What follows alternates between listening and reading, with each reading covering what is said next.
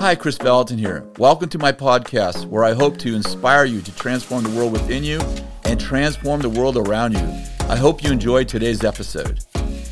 Hi, everyone. It's Ali Vallotton here. I'm here to let you know that this week, Chris has a special podcast episode to share with you. This conversation you are about to hear came from a recent live Q&A session on his social media accounts. I hope you enjoy it. We are live. We are.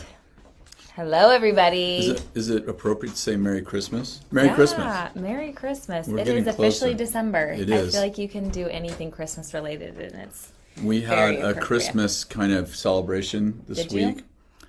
Yeah, we did a tree lighting and That's right. I was assigned to the first service which had the kids Oh, cute. And there was hundreds of them. They come running to the stage. They were running everywhere. and Dan's like, I assigned you this. He thought it was real funny. I assigned I you this this service because your patience. oh. oh, that is too yeah, funny. Yeah, uh, it was too much. It was it was great. They were having But the energy is high when the kids are in the room. Yeah, then they had a snow machine. Uh huh. Did you hear about it? I saw that, yeah. Yeah, so snow fell down inside and kids just went nuts. It That's was crazy. a blast. Yeah. That's so good. And we also had the bazaar this weekend. I went to that for the first time in 10 years. Wow. Never you been before. You had never been. Bill kind of pretty epic. Bill's honestly. like, I go to the bazaar every year, and I'm like, oh gosh, like I'm gonna feel. You should probably go. my leader goes to the bazaar. I guess I should go. Oh my god. Yeah, I overturned the, the, tables, example. and I'm like, you don't make my father's house I... the house of merchandise. No, I didn't. No, it's so cool. All these people cool. that have made all these really beautiful things very, and put a lot cool. of work into yeah. it and. Amazing. Well, are you ready to um Oh, here we go. To ask some questions? Yep. First question for you. What has the Lord shown you about the power of declaring things over your life? Well, life and death is in the power of the tongue, right? It's powerful. So, I mean, mm-hmm. I think it's important to repeat what the Lord says. Now, mm-hmm. I mean, you know, again, it's got to be what the Lord says, but right. I think it's important to repeat what the Lord says because, you know, again, we've talked about this so many times on these podcasts, but, uh, you know, uh, prophecy is foretelling, which means I'm telling the future, but it's also forthtelling, which means I'm causing the future. Mm-hmm. Again, Ezekiel 37 is the greatest passage that's easy to understand. So, yeah, I think it's important to proclaim those words over your life, over our lives. Yeah. Over really the lives of our friends and children and coworkers. I think it's pretty important. Yeah. I've often heard you say the phrase to our words create worlds. Yeah. I think that's you that says that. Yeah. Mm-hmm. Um, but I think that's really powerful. We even see the Lord the Lord spoke things into being. Yeah, right? Genesis one. Mm-hmm. Absolutely. Yeah, there's obviously power in our words. I think prophecy sometimes is like co-creating with God. Mm. You know, we're co we're co-heirs with Christ. Yeah. And I think prophecy is often co-creating with God. Yeah. Yeah. That's really good. You know, you know, complaining is doing the opposite, right? Complaining is actually destructive. You know, it's destructive. It's the life and death are in the power of the tongue. Right. And James, I've been reading James this week, which is ooh man, the book of James I know, it's a tough. bit of a rebuke. Every chapter is a rebuke. right. But you know, he talks about James. I think it's chapter three where he goes, "You got a tongue that's out of control, and you need to like it's on. It's setting things on fire." Yeah. And I've been thinking about that for myself, so I'm working on I'm, I'm working on tongue training. Yeah.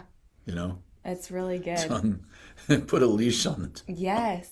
Well, actually, this came up in the office. I was talking to one of the girls yesterday, too, just about our words and the power of our words and how on it, there's a i think you will be able to tell me if this is true but and i think it's in matthew that it says on judgment day you'll have to recount for every Yeah. idle word that Yeah. you spoke and we were like what in the world like think about how many words you use in a day and how are, how do you know if they're purposeful or purposeless I, I like don't. I don't. yeah so anyway just it seems to be in theme this week for Yeah, sure It is. Yeah, repentance. it's really good. Okay, next question. How do you know when it's a prophetic word, when you've received a prophetic word for the body of Christ? So, not just a personal word, but knowing that it's a corporate word. Well, first of all, for you to have a corporate word for the body of Christ, you have to have corporate influence and corporate authority. Because otherwise, you know, you're prophesying outside of your metron, your sphere. Yeah. So, you know, if you get a prophetic word that's for you, and then, you know, you think, well, this is for the church too, but you have you you have no you have no uh, relational capacity, or uh, you have no you know you only have as much influence as people have value for you, and you know you're you're not a known entity mm-hmm. in the body, and you don't have a track record that people can you know f- flow with. You know, it's the wise thing to do is not give it to the body and just mm. walk it out yourself. Yeah. Sometimes do you think though that the Lord will show you things that he's doing in the body? Like show you Yeah, prophetically for, what he's doing, prayer. Mm, but not to declare or not Well- to share? Maybe I'm responding a little bit to you know what I've seen, but it's like especially especially rebukes. I grew up with Totally. people standing up on Sunday morning, you know, rebuking the pastor, rebuking the leaders, rebuking the church, and I'm like, Yeah. oh goodness, you know. Uh, they're like, well, that happened in the book of Revelation. It's like, well, you're not in the book of Revelation. You're not the apostle John, and Jesus didn't come to you in, you know, open, open Yeah. vision. You know. So uh, the deal is, is that I think it's fine for leaders who have a rebuke for the church or for their Yeah. their you know their leaders, but I think that you you know like I don't want you to spank my kids. My kids may may, need discipline, but I, I don't want you, Mm-hmm. You don't have permission. no to spank Yeah. my kids. And so I think that people come in all the time and they not not not all the time anymore, but used to be very consistent. And people would come in and spank other people's kids. I'm like, you you don't you don't spank my you don't even belong here, and if you do, you have no authority here. Hmm. You know, I don't go into somebody's store and correct their employees. I may file a complaint with the manager, but I, mm-hmm. I'm not like, hey, you know, I you, I don't like your uniform. Where it's like, what are you doing? You have no authority here. You know. Right. That's good. That's really good. Okay. Somebody's asked, what is anointing? Is it a gift or a calling? Is there oil involved? I love how they ask this question. Like it can be talked about in so many different ways. No, uh, I mean, uh, the the oil is often used as a uh, you know a physical obedience brings spiritual release. So, I mean, oil or no oil, I mean the the anointing often we're using oil as a prophetic act, and the anointing, the oil is actually uh, is actually representing the Holy Spirit because the Holy Spirit's the one who actually anoints us Yeah. and anointing gives us a purpose so like the gifts and callings of god are irrevocable but the anointing ebbs and flows with the presence of god on our lives That's really good. so i think that um, i think that it doesn't have to have oil often you know anointing on someone's life isn't necessarily done by others although in our environment it's often done by others but it isn't necessarily done by others What do you mean by that? Well, when Jesus quoted Isaiah 61, the Spirit of the Lord God is upon me, for Lord, you know, in, in. Luke 4, he, mm-hmm. he didn't have someone specifically anoint him, mm-hmm. but the Father Right. in heaven. Right. But on you know, on the other on the other side of it, we see lots of uh, you know kings and leaders mm-hmm. and prophets being anointed by other prophets. Yeah. So, and then we see the presbytery in um, in in Timothy, that we see the at least the the the effects of the presbytery, Yeah. who actually laid hands on Timothy Yeah. and set him in you know set him in a gift. So, I, I'd say it's you know it's sometimes done by men, you know I mean mankind like Right. humans, Right. and sometimes the anointing is just on a person's life, and it, what it's doing it's Yes. giving them Holy Spirit purpose. That's really good. But it does have them flow with the with the purposes of the spirit, right? Yeah. Like the gifts and callings don't ever leave, but the anointing does Ebbs ebb and and flow. flow. Yeah, How did you recognize anointing, certain anointings on your life? because uh, the the uh, it gives me my purpose. So you know, for example, you know, people would ask, you know, uh, especially students, like, did you ever have any desire to lead, you know, a movement? no.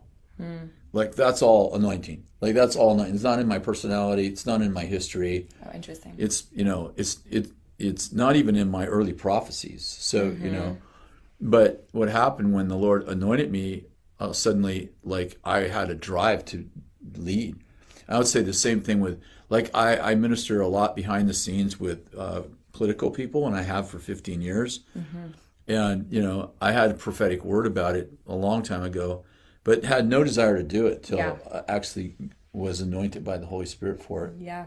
So yeah, That's really good. yeah.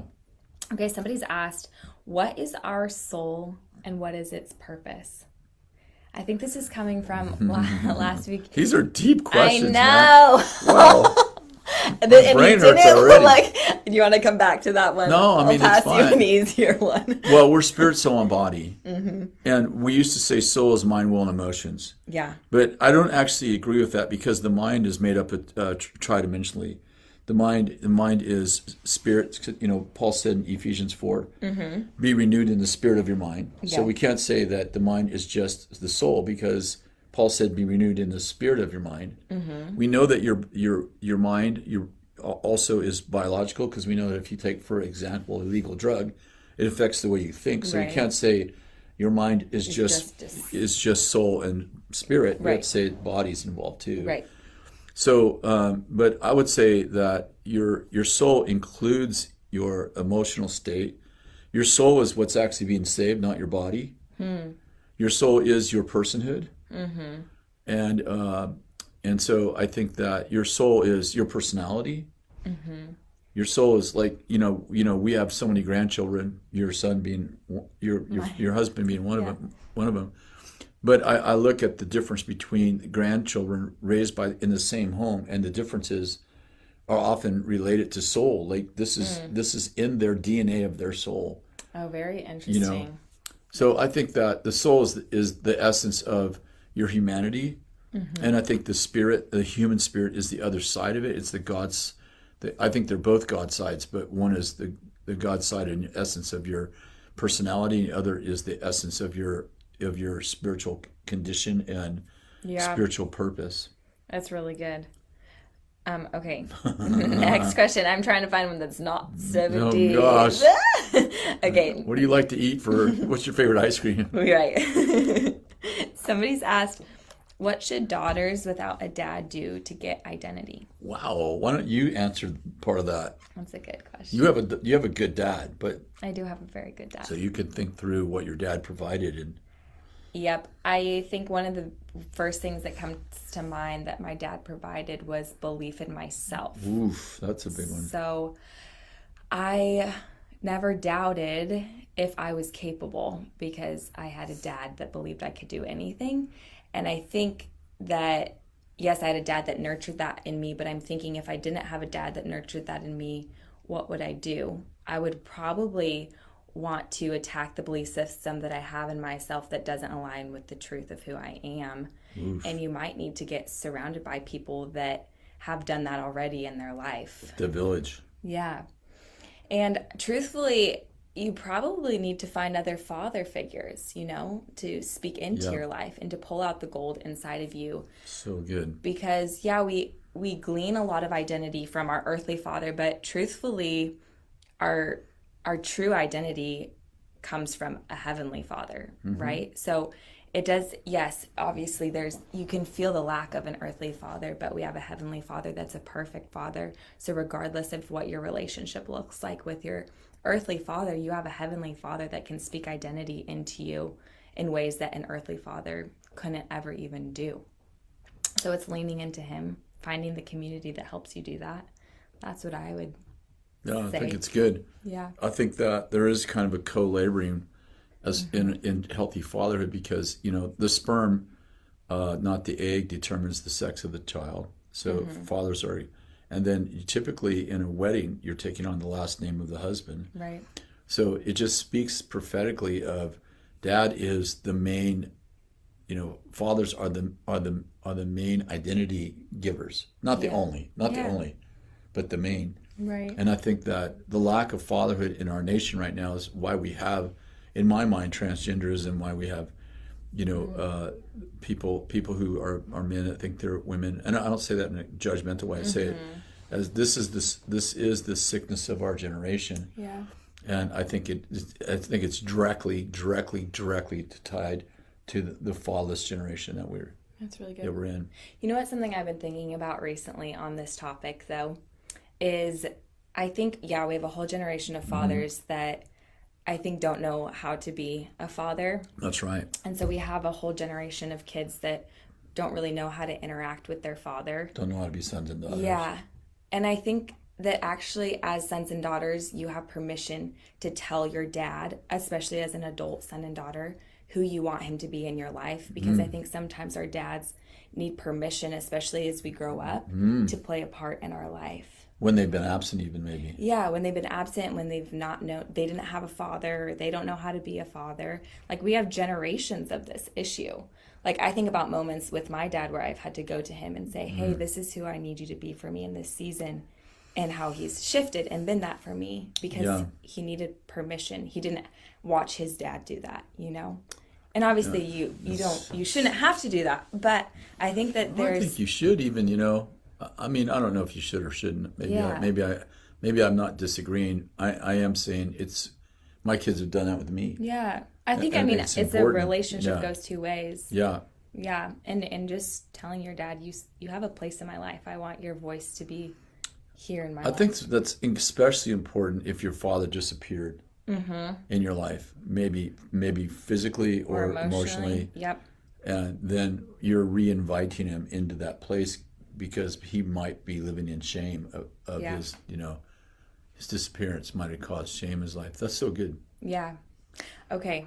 Are we are we ready for another question? so. Okay. Somebody's asked, can a woman pastor? Uh, can a woman be a pastor or an elder? I would love to hear your thoughts. Yeah, absolutely. Yeah, you've written a whole book on that, huh? written a whole book called Fashioned to Reign. And if you want to know the theology of it, you should read the book called Fashioned to Reign. And uh, there's three, two or three chapters on the theology of um, uh, of that exact subject. And uh, I'll give you just a quick a couple of nuggets so that it will get you interested enough to read the book. This is, by the way, people are going to text me. I mean, I know they're gonna they're gonna chime in right now. and Go, oh, this is da da da da, da," and this passage says this and this, and I'm like, I wrote a whole book about it. So it's you know it's, done it's research. sixty seven thousand words long. So I'm not gonna you're, you're not gonna get the biblical you know uh, uh, expose of everything I I believe. But just in a nutshell, Paul, the Apostle Paul, or the Bi- or the the first, let's say, the New Testament was basically written to three groups of people who were alive on the earth: Greeks, Romans, and Jews. And so the the the the uh, Jews really um, made women second class citizens. They were considered dogs. They they couldn't even be a witness in a court case because they were Yeah. considered to be liars, inherently liars. And I could go on and on. So the Jews really oppressed women. Yeah. Um, not it, this is in Judaism. This wasn't. I'm not talking about the Jewish people in general, but the Judaism, Yeah. what Jesus walked in when he was. Uh, the, the Pharisees, scribes, and Sadducees were all Ju- Judaizers. Yeah. And then the Romans, they had actually a higher view of women. They uh, w- women could actually uh, they could actually be a, a, um, a witness in a court case. They could actually Mm-hmm. own land and they could actually hold a political office, Wow. which is pretty amazing, That right? That's the. Romans. Yeah. The Greeks on the Greeks made women gods.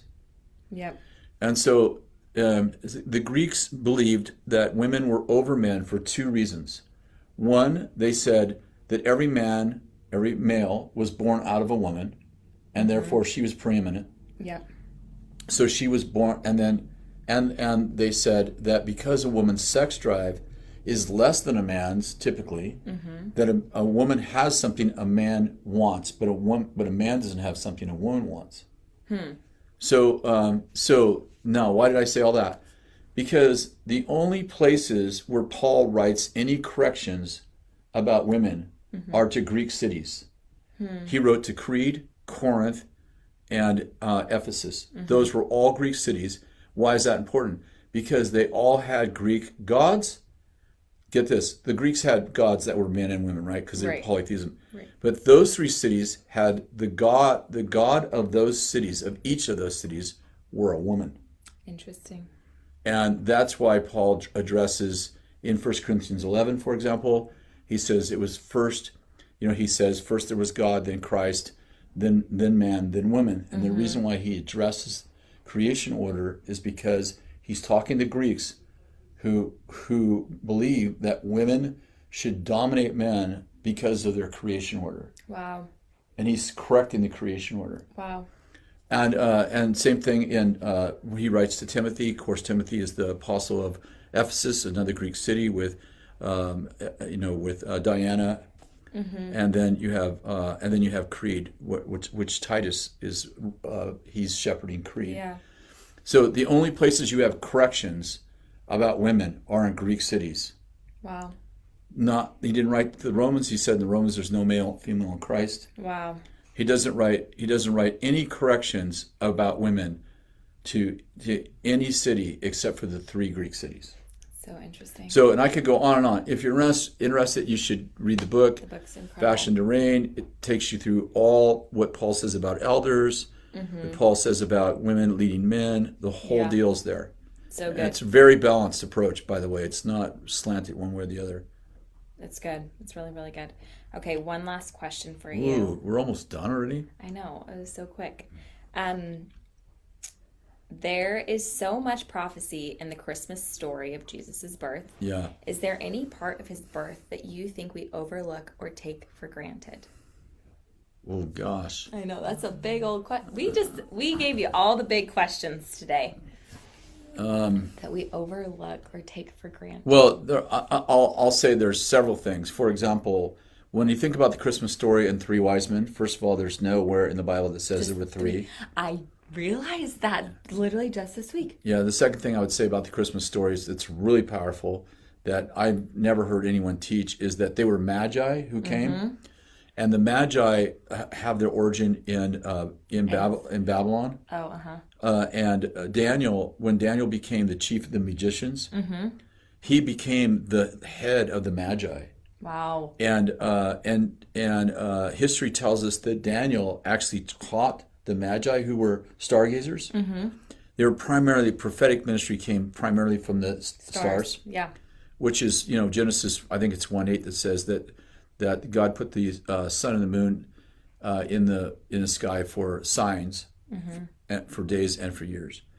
And so they they looked into the stars and and uh, and Daniel's the one who taught them to uh, to these stargazers that there was going to be a savior Yeah. and that there would be a star. Yeah. And then um, when they came to offer uh, gifts, um, they came as you might. They were like ambassadors to kings, and they opened their treasures, and that those treasures probably, um, most likely, they opened treasures. So they weren't like, "Oh, here's a gift I wrapped for you," Yeah. and so that probably funded Jesus' early ministry. Yeah. So there's lots of things like that that I think are profound and powerful. The star in the sky, shepherds.